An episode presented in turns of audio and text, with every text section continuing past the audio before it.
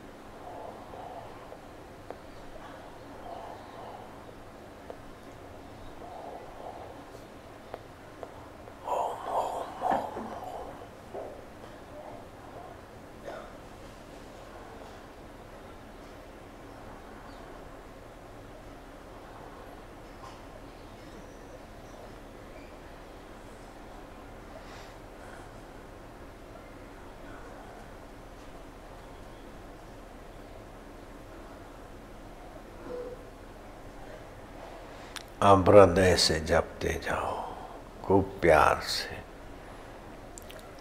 भगवान जानते हैं तुम किसका नाम ले रहे हो।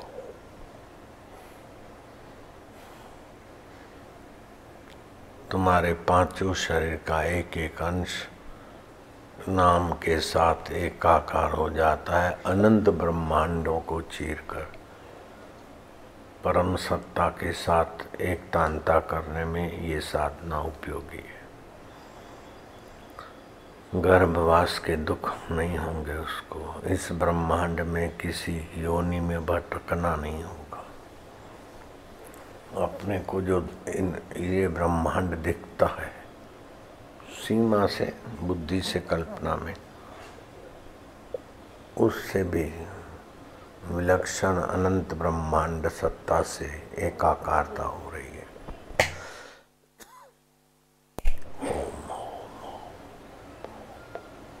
और ये सामूहिक जप, मानसिक, आत्मिक शक्ति को भी परास्त कर दे ऐसा है।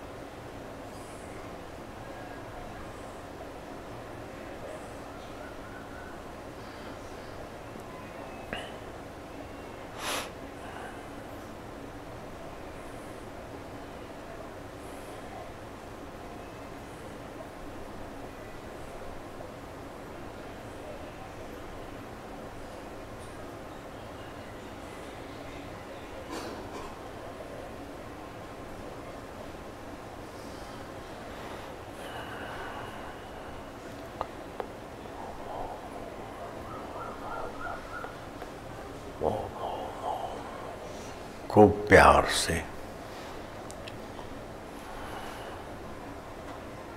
इस साधना को साधारण नहीं समझना। भगवत ज्ञान पाने के लिए नारायण स्तुति पुस्तक साथ में रखना और इसका जप नारायण स्तुति का पठन, नारायण तत्व का साक्षात्कार। हो ईश्वर की ओर पुस्तक विवेक वैराग्य दिला देगा। ज्ञान और वैराग्य पुष्ट होने से जीव के कर्म बंधन कट जाते हैं। परमात्मा का ज्ञान और संसार जो एक दिन आपको शमशान में धकेल देगा, धोखे से भरा हुआ, नाश से भरा हुआ परिवर्तन से भरा हुआ संसार थका देता है।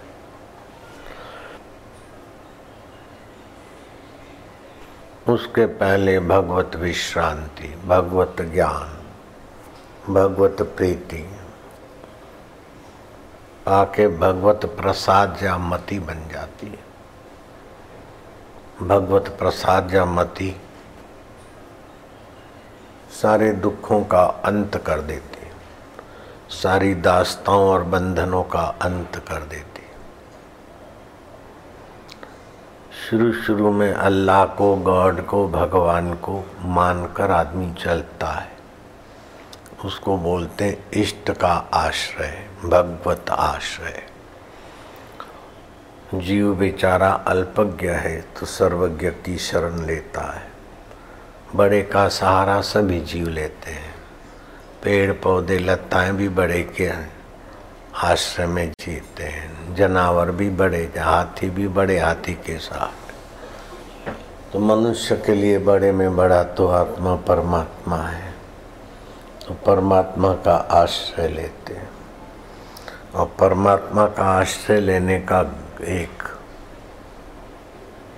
अनोखा लाभ मिलता है। अगर परमात्मा आश्रय लेकर नियम, पूजा पाठ जप करते हैं और बदले में संसार की सफलता चाहते हैं तो कुछ अंश में हो भी जाता है। लेकिन संसार तो ऐसे ही है, सफलता, विफलता सब हो हो के चला जाएगा। मुझे तो भगवान ही चाहिए। भगवान का आश्रय ले किसी वस्तु के लिए तो वस्तु बड़ी हो गई, भगवान छोटे हो गए। कुछ बनने के लिए भगवान का आश्रय लेता है तो भगवान छोटे हो गए। अपना बनना महत्वपूर्ण हो गया। वो शुद्र स्वार्थ है। उसको भक्ति बोलते हैं। लेकिन भगवान से कुछ न चाहे, भगवान ही चाहे तो वो भक्ति योग हो जाता है। महत्वपूर्ण हो जाता है। भक्ति योग से भगवान बहुत प्रसन्न होते और हमारा परम हित चाहते, परम मंगल चाहते। भगवान और गुरु की ये विशेषता है कि जो हम चाहते हैं,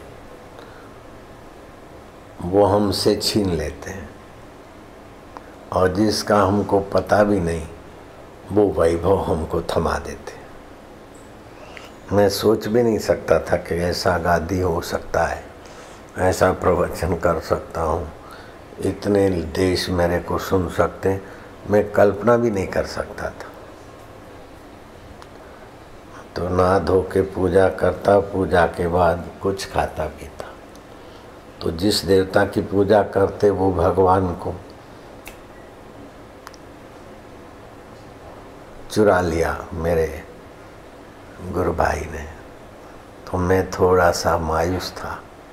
तो मेरे सामने देखे और गुरु जी के सामने देखे और ठठोली करके हंसे तो गुरु जी पूछे, क्यों आज इतना हंस रहा है? अरे बोले, साईं, ये आशाराम का भगवान खो गया है। तो गुरु जी ठठोली का बाप कर देवे। अच्छा भगवान और खो गया? राम, जो भगवान खो जाए उसी भगवान को भजता है। तो पहली सेकंड तो बड़ा धक्का लगा, लेकिन श्रद्धा थी गुरु जी में। बाद में उस भगवान की ज़रूरत ही नहीं पड़ी। वो कहाँ खो गए पता ही नहीं। नहीं तो भगवान की सेवा के बिना अपन आगे पीछे हो ही नहीं सकते थे।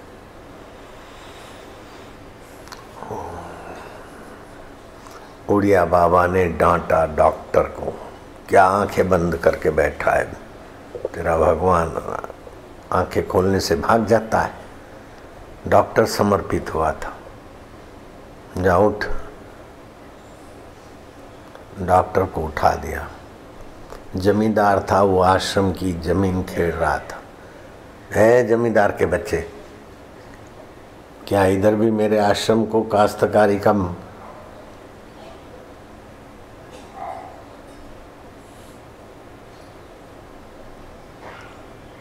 व्यवसाय का घर बना दिया। क्या खेड़ता रहता है दिन भर? जाओ बैठो, आँखें बंद करके ध्यान करो। अब डॉक्टर को बोले, हल चलाओ। और जो हल चलाता था, उसको बोले, ध्यान कर। उसका ध्यान न हो और उसका हल न चले। श्री संत ने कहा कि, बाबा, ये तो अव्यवस्था हो जाएगी। वो हल चला रहा था, उसकी रुचि थी और जमींदार था, किसान था। और वो डॉक्टर था एकांत में, शांत होना उसका स्वभाव था। बोले, भैया, अपनी रुचि तो बांधती है ना। उसको आँख बंद करके बैठने की रुचि थी। जिस दिन नहीं मिलेगा, उस दिन फिर दुखी हो जाएगा। और उसको हल चलाने की रुचि थी। तो रुचि का सुख तो पशु, पक्षी, कुत्ते, बिल्ले ले रहे हैं। रुचि निवृत्ति करके आत्म वैभव पाना है। बाबा की जो नज़रिया थी, आश्रम का काम बिगड़े तो बिगड़े, लेकिन इसका जीवन सवर जाए। ऐसे ही मेरे साथ भी गुरु जी का हम जो नहीं, हम जो चाहते थे थामना, वो गुरु जी ने छुड़ाया। और जिसका पता नहीं था, वो गुरु जी ने अनुभव करा दिया। ये गुरु की महत्ता है। तो इष्ट देव से अगर कुछ नहीं चाहते हो, हम भगवान की भक्ति करते थे तो मुझे ये दे दे, मेरी शादी हो जाए, मेरा धंधा चले, ये भिख पर नहीं था। बस मुझे तेरा दर्शन मिल जाए। तो भगवान कब दर्शन दोगे? तो फिर प्रेरणा हुई कि लीला शाह जी के पास चलो। मैं अकेला था तो भगवान की शरण ली। तब भगवान ने फिर गुरु के पास पहुँचा। तो भगवान की सत्ता या भगवान की कृपा और गुरु दो मिलके ग्यारह गुनी ताकत हो गई। और ये आश्चर्य है कि भगवान जितना दे सकते थे, कर सकते थे, कर लिया, लेकिन गुरु जी मिला तो भगवान का काम पूरा हो गया। जैसे अंधेरी कोठरी में थे, तब तक दिया या टॉर्च वाला हमारे साथ चला तो उसकी मेहरबानी। लेकिन सूरज के सामने टॉर्च वाला क्या करे? वो बोले, भाई जा अब तो। हो गया तेरा काम। भगवान बोलते, अब गुरु मिल गया, हो गया। ये भगवान की कैसी उदारता है कि ऐसा नहीं कि अपना भगत गुरु को क्यों देवे। पूजवाते रहे। भगवान में ये दोष नहीं है। नेता तो बोलेगा, मेरा चमचा, मेरा काम करता रहे। सेठ चाहेगा कि मेरा नौकर काम करता रहे। भगवान में ये चाह नहीं है। गुरु में ये चाह नहीं है। गुरु गुरु तत्व में जगा देते हैं। भगवान गुरु तक पहुँचा देते गुरु गुरु तत्व में जगा देते और भगवान गुरु तक पहुँचा देते प्रचेताओं ने भगवान शिव जी को प्रकट कर लिया। शिव जी से फिर नारायण के दर्शन की दीक्षा ली। नारायण प्रकट हुए। कहो, राजकुमार हो बोले, पिता ने कहा था कि राजपाट संभालो मैं अब बूढ़ा हो गया हूँ, संसार में कोई सहार नहीं है। सोने के बर्तन में भोजन करके देख लिया, ललनाओं से चंवर झुलवा के देख लिया। आयुष्य नष्ट हो रहा है। अहंकार को लगता है कि मैं सुखी हूँ, मैं दुखी हूँ। मैं क्या हूँ, ये पता ही नहीं चला। आयुष्य नष्ट हो गई। अब मुझे एकांत में जाना है। तुम दस भाई, जैसा बोलो दस हिस्से कर दूँ राज्य के, अथवा एक सेनापति बने, एक वो बने, एक दस मंत्री बनो, एक राजा बने, नौ मंत्री बनो। तो हमने चुपके से राजपाट का त्याग करके पिताजी पाए अकेले एक राज्य था तो भी सुख नहीं मिला तो हमको तो दसवां हिस्सा मिलेगा, ये क्या सुख दे देगा निगुड़ा। इसीलिए हम तो चले। शिव जी का दर्शन हुआ, फिर विष्णु जी के मंत्र से विष्णु जी प्रकट हुए हो। तो प्रचेताओं, मांग लो तुमको क्या चाहिए। मैं, तुम्हारे लिए मैं ना नहीं बोलूँगा, कुछ भी आदेय नहीं है। बोले प्रभु जी हम जो मांगेंगे न तो हमारी मति के अनुसार मांगेंगे। ऐसे ही होता है। बच्चा जो मांगेगा तो चॉकलेट, बिस्किट, लॉलीपॉप, खिलौने, ये, वो, टॉफ़ी और हीरे, जवाहरात सब रखो तो उसकी रुचि के अनुसार तुच्छ चीज़ें ही लेगा। ऐसे ही हम अपनी मति से जो भी लेंगे, नश्वर लेंगे। अगर आपकी मति में जो सर्वोपरि हो, सर्वश्रेष्ठ हो, हे नारायण जिसको आप और शिव जी सबसे ऊँचा मानते हैं, वही चीज़ आप हमें दीजिए, जिससे फिर कभी बिछड़े नहीं। प्रकृति की कोई चीज़ देंगे तो नष्ट हो जाएगी। जो शाश्वत है, जिसको पाने के बाद कुछ पाना नहीं रहता, जिसको जानने के बाद कुछ जानना नहीं रहता। जिसमें स्थित होने से बड़ा भारी दुख भी चलित नहीं कर सकता, बड़ी भारी निंदा भी चलित नहीं कर सकती। निंदा स्तुति सम कर देखो। हमने बहुत पाया, बहुत कमाया, बहुत नाम किया। वो बोलता, मैंने बहुत खोया, बहुत बदनामी हुई। बेटे, दोनों वहम में हो। पाया वो भी स्वप्न है और खोया वो भी स्वप्न है। उसको जानने वाला अपना है। सासू ने ये कर दिया, भूल जा स्वप्न है। बहू ने ये कर दिया, भूल जा स्वप्न है। बेटे ने ये कर दिया, भूल जा स्वप्न है। सपने में तुम साठ साल का सफ़र कर चुके हो और साठ साल के दुखड़े रो रहे हो। उतने में एक तमाचा लग जाए तो उस तमाचा लगाने वाले को धन्यवाद है कि साठ साल की मुसीबत एक क्षण में हट गई। क्या ताकत है साठ साल की? एक क्षण के जागृत होने में। सत्संग जगा देता है। साठ साल नहीं, साठ हज़ार वर्ष तपस्या करे। लेकिन एक क्षण सत्संग, साठ हज़ार वर्ष तपस्या करने वाले रावण की उपलब्धि से आपको ऊँचा पहुँचा देता है। शबरी भीलन को। रविदास चमार की शर्म जाती है मीरा। ऊँची हो जाती। तो नहीं ज्ञान न सदृशम पवित्र में ही विद्यते। तो भगवान नारायण बहुत खुश हुए। प्रचेताओं तुमको सर्वश्रेष्ठ चीज़ मैं देना चाहता हूँ। वो है आत्मलाभ। आत्मलाभ से बढ़कर कोई लाभ नहीं है। आत्मज्ञान से बढ़कर कोई ज्ञान नहीं। आत्म सुख से कोई बड़ा सुख नहीं है। जाओ मेरी कृपा से तुमको देव ऋषि नारद जी मिलेंगे और ब्रह्म ज्ञान का सत्संग देंगे। और ब्रह्म ज्ञान का एक क्षण सत्संग सुने, सारे तीर्थों का स्नान का फल हो गया, सारे यज्ञ हो गए, सारे पितरों को तर्पण हो गया, सारी पृथ्वी का दान हो गया। ऐसे मोड़ पर तुम आके खड़े हो। जो प्रचेताओं को शिव जी और विष्णु जी ने प्रसन्न होकर दिया, वहाँ तक तो तुम अभी खड़े हो।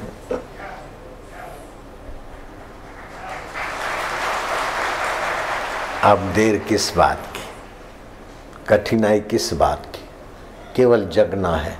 क्रोध आए, कि आया है आया है तो जाएगा। तो क्रोध का नाटक करो, लेकिन क्रोधी मत हो। क्रोध को देखो, काम को देखो, मोह को देखो, ये आने जाने वाले हैं, बबलू हैं। तुम मौजूद हो। मौजूद मौजूद में रहो। बदलने वाला प्रकृति का है।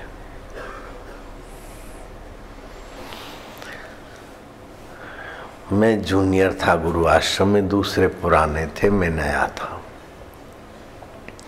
और गुरु जी का खास सेवक स्वप्ने देख रहा था कि गुरु जी का सब कुछ मुझे मिलेगा, ये कैसे बीच में घुसता है? तो उसने मेरा सभी प्रकार से विरोध करके भगाने को ठान लिया था। तो सारे उसके लोग थे, मैं तो नया एकल लोकल अब उसने क्या रचा? अब लंबी एक एक गटर का ढकना खोलना अच्छा नहीं लगता। लंबी यात्रा है। क्या क्या एक दिन में क्या क्या खेल करता था, एक दिन में क्या क्या धतिंगे करके गुरु जी के आगे फरियाद करता था। वो बोलना, मेरे बश का भी नहीं है। आगरा से कुछ लोग आए थे और मेरे को सुबह सुबह बुला के कहा कि जाओ, साईं की आज्ञा है। इनको चाइना पीक दिखा के आओ। अभी नाम बदल दिया, नए नापिक रख दिया। कहीं चीन ऐसा ना बोले कि हमारा है। चाइना पिक को अब नई नापिक बोलते। अब गुरु जी ने आज्ञा किया है तो मैं तो बबलू तो था नहीं। मैं क्या अच्छी बात है चाइना पीक दिखा क्या हो तो प्रसिद्ध जगह होगी तो मैं पूछ कर पहुँचा दूँगा इनको। मैं इनको ले गया। मैंने कभी सुना भी नहीं था। तो मैं कैसे कहूँ, मैं नहीं जानता हूँ, मैं नहीं जाऊँगा। गुरु की आज्ञा है, बस हो गया। एक डेढ़ मील गए और जहाँ वो पहाड़ी का रास्ता चढ़े तो ओले बरसे और हवाएँ चली बरसात। जो ऊपर चले गए थे, पहले वो वापस लौट रहे थे। तो हमारे साथ जो थे डॉक्टर मोटे मोटे बनिए, वो बोले, यार, नहीं जाना है। मैं कहा, नहीं, कैसे जाना है? गुरु, क्या गया? इनको चाइना पीक दिखाओ। चलो। अब उन, उनके साथ जो हुआ ना, वो सुनोगे तो छः घंटे लगेंगे। वो नन्ना ना करे और मैं हाँ हाँ हाँ करूँ। फिर थोड़ा बैठे, थोड़ा कभी सत्संग, थोड़ी हाथा जोड़ी कभी थोड़ा दम मारूँ। ऐसे करते करते सारे लोग वापस आ गए। हमारी टोली वहाँ चाइना पीक पहुँची। पाँच सात लोग थे और मैं था एक। वहाँ मौसम साफ़, धूप निकली। और जो भीड़ चली गई तो दूरबीन वाले आठ आठ आने में दो दो मिनट दिखाते थे। अरे बोले, देखो देखो, कोई ग्राहक नहीं है। मज़े से इधर से देखे, उधर से देखे, वो बद्रीनाथ का पहाड़ है, वो नहीं ना, चाइना पी का ये फलाना है, फला। खूब मज़े से देखा।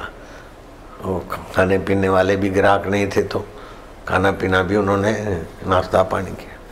और फिर लौटे तो गुरु जी के चरणों में प्रणाम किया कि क्या है? कहाँ गए थे?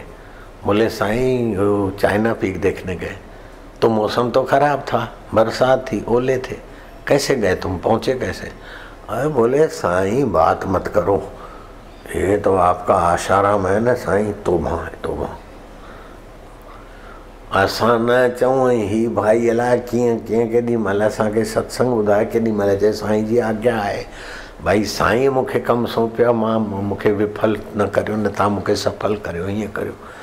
ॾाढो अटकलूं करे, हथा जोड़ी करे, कीअं बि साईं असांखे आशाराम पहुचाए छॾियो मथे। पोइ उते माण्हू आहे की साईं सभु भॼी विया काली असीं हुआसीं। पोइ कि साईं मौसम साफ़ हो गया तो साईं ने अपनी मौज की डका ली जो गुरु की आज्ञा मानता है तो कुदरत भी उसकी आज्ञा मानेगी। मेरे को तो वरदान मिल गया।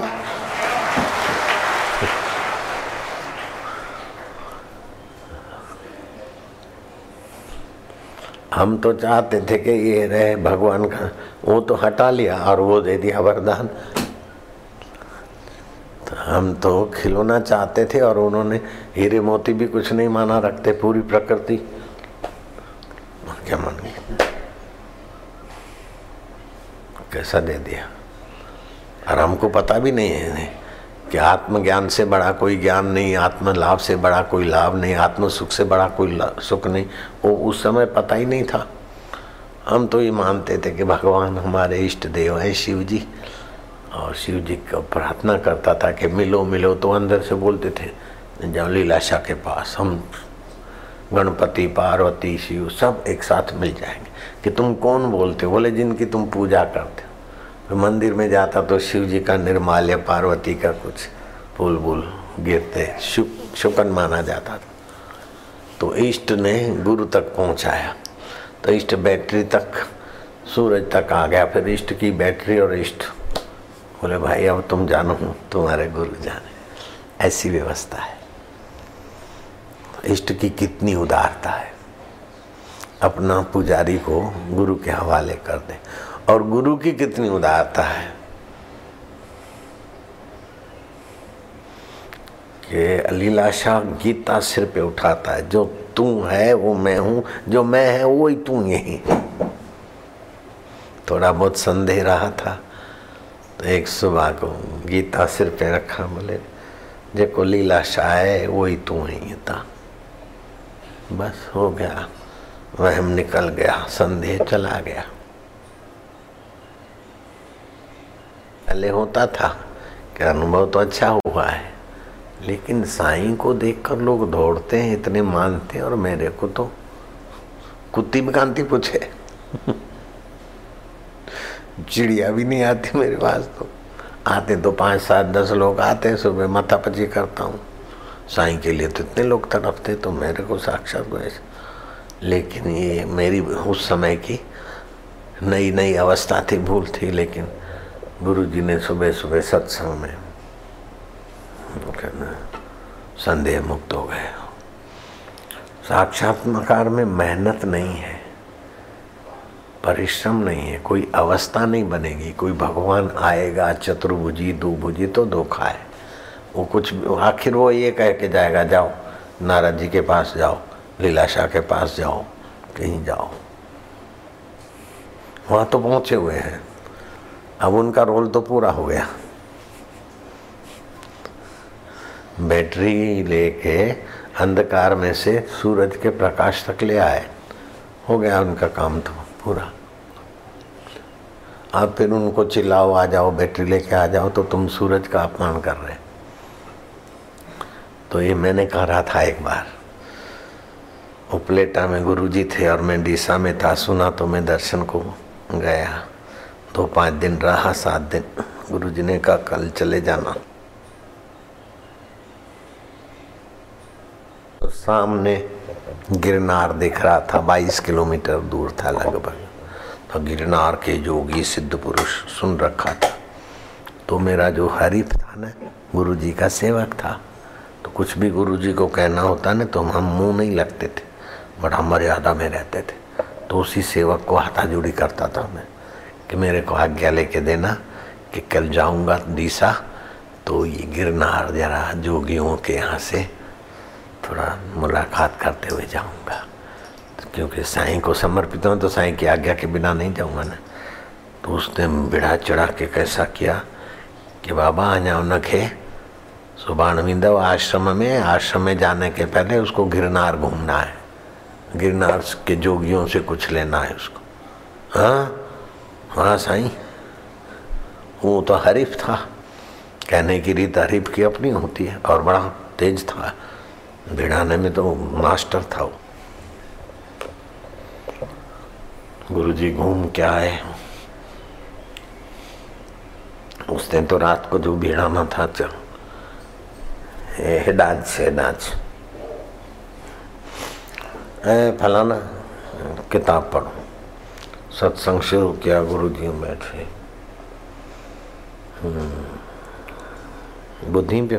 जी साई एक बार सूरज दौड़ा दौड़ा जा रहा था। सूरज नारायण कहाँ जा रहे हो? भगवान सूरज कहाँ जा रहे हो?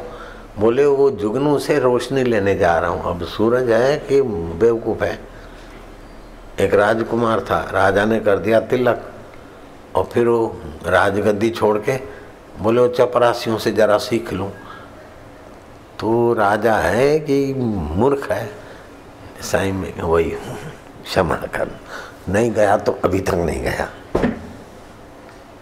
मैं जहाँ जाना चाहता था, वहाँ से रोक दिया। और जहाँ पता नहीं था, उसमें स्थित कर दिया। कितनी कृपा है, कितनी उदारता है।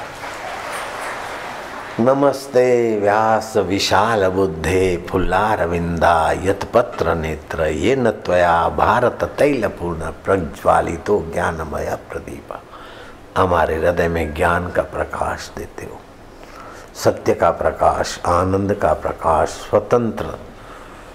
कोई देवता, कोई यक्ष, कोई किन्नर, कोई गंधर्व, इंद्र भी अब कुछ नहीं दे सकता है। इंद्र छोटों को मदद कर सकता है, ब्रह्मज्ञानी को मदद क्या करेगा? दिए, टॉर्च सब अंधेरे में है, सूरज के लिए क्या काम के ऐसा ब्रह्म ज्ञान है। गुरु ने आपको भी पता नहीं था, और मैं वही संस्कार भर रहा हूँ। जो गुरु ने मेरे को दिया मैं दिन रात आपको वही देने में लगा हूँ मेरे को तो आवश्यकता थी। लोड़ थी, घुर्ज थी। आपको घुर्ज नहीं है, तभी हँसते, खेलते। ये रेलगाड़ी, ये टॉफियाँ ये वो ठुमक मुमक करके तुमको उधर ही ले जा रहा हूँ। जहाँ गुरु जी ने मेरे को पहुँचा दिया। नारायण हरि हरि ओम जोगी रे। नहीं तो क्या ज़रूरत है? ये प्रसाद लो, ये रखो, ये संभालो। चल रहा है।